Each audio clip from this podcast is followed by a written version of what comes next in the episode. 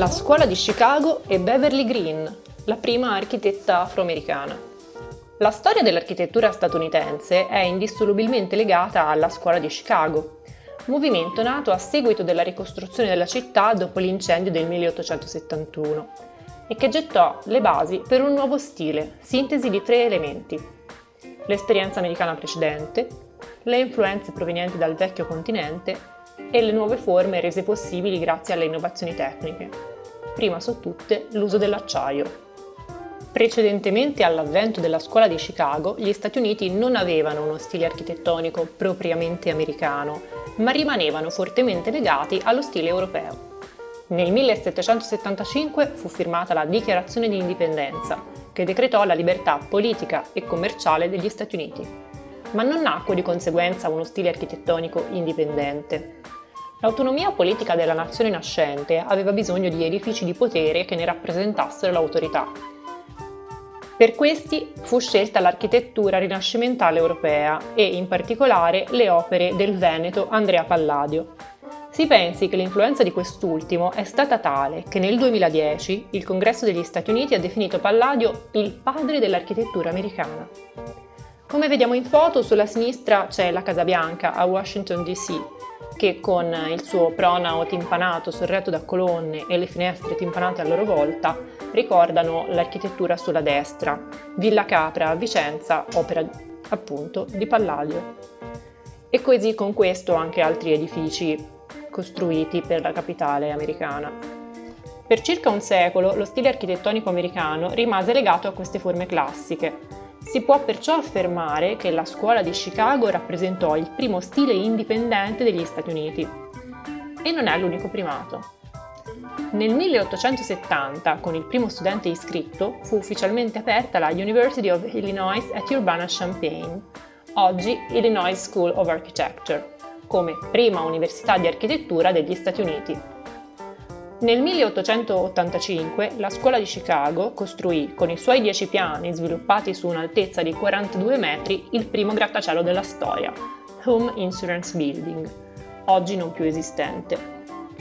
Ad essa sono legati nomi famosi, tra cui ricordiamo Jankmar Adler e Louis Sullivan, nel cui studio lavorò Frank Lloyd Wright, ma anche Ludwig Mies van der Rohe, fuggito dalla Germania nazista e dalla scuola accolto come professore. Tra architetti più o meno famosi transitati per la scuola di Chicago ci interessa fare anche il nome di Beverly Green, la prima donna afroamericana a laurearsi in architettura nel 1936.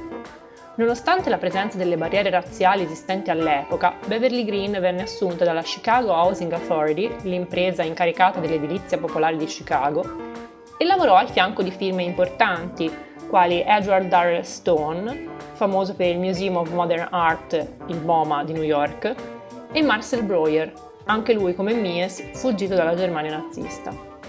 A fianco di quest'ultimo partecipò al progetto del Palazzo Quartier Generale dell'UNESCO a Parigi. Si tratta di un episodio architettonico importante, in quanto è il primo complesso in stile moderno del centro città, fra l'École Militaire e l'Hôtel National des Invalides. In foto vediamo l'edificio principale a forma di Y, poggiante su 72 pilotii, ovvero pilastri circolari, che varsero a Pierluigi Nervi il soprannome di Michelangelo del cemento armato dalla stampa francese. L'inaugurazione avvenne nel novembre 1958, alla quale purtroppo Beverly Green non poté partecipare, essendosi spenta l'anno precedente. Il lavoro dell'architetto è sempre un lavoro di squadra, un progetto richiede l'intervento di più persone per poter essere sviluppato in ogni suo dettaglio. Quindi può sembrare strano che stiamo facendo solo il nome di Beverly Green quando molti altri avranno lavorato al fianco di architetti famosi senza essere stati esplicitamente accreditati, cosa che avviene ancora oggi.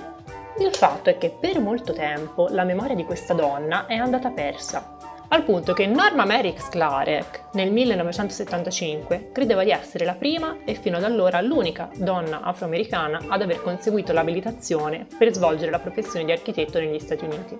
Beverly Green era morta nel 1957. Più in generale è noto come la stampa di Chicago ignorasse i lavori dei professionisti afroamericani. Considerato questo e il ridottissimo numero di architetti donne fino agli anni Ottanta negli Stati Uniti, men che meno quelle delle donne afroamericane, ci sembrano tutte buone ragioni per menzionare la Green nella nostra disamina architettonica della scuola di Chicago.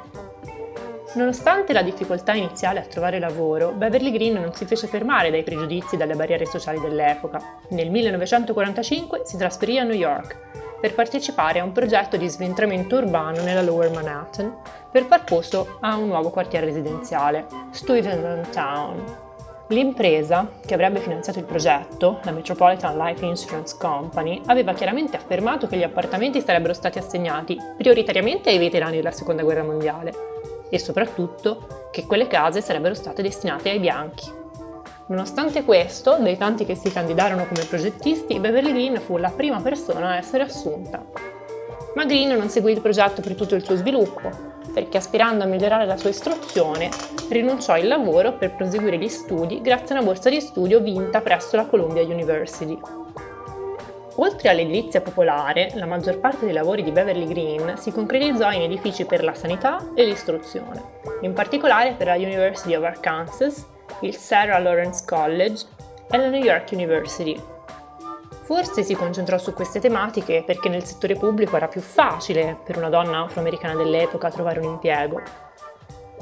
O forse riconosceva l'importanza della responsabilità sociale del ruolo dell'architetto e voleva che questa consapevolezza si riflettesse nelle sue opere. Purtroppo, per quale che sia la giusta interpretazione, rimane una speculazione. Del pensiero di Beverly Green non ci sono giunte testimonianze scritte, se non quelle che possiamo leggere indirettamente che sono rimaste negli edifici che ha costruito.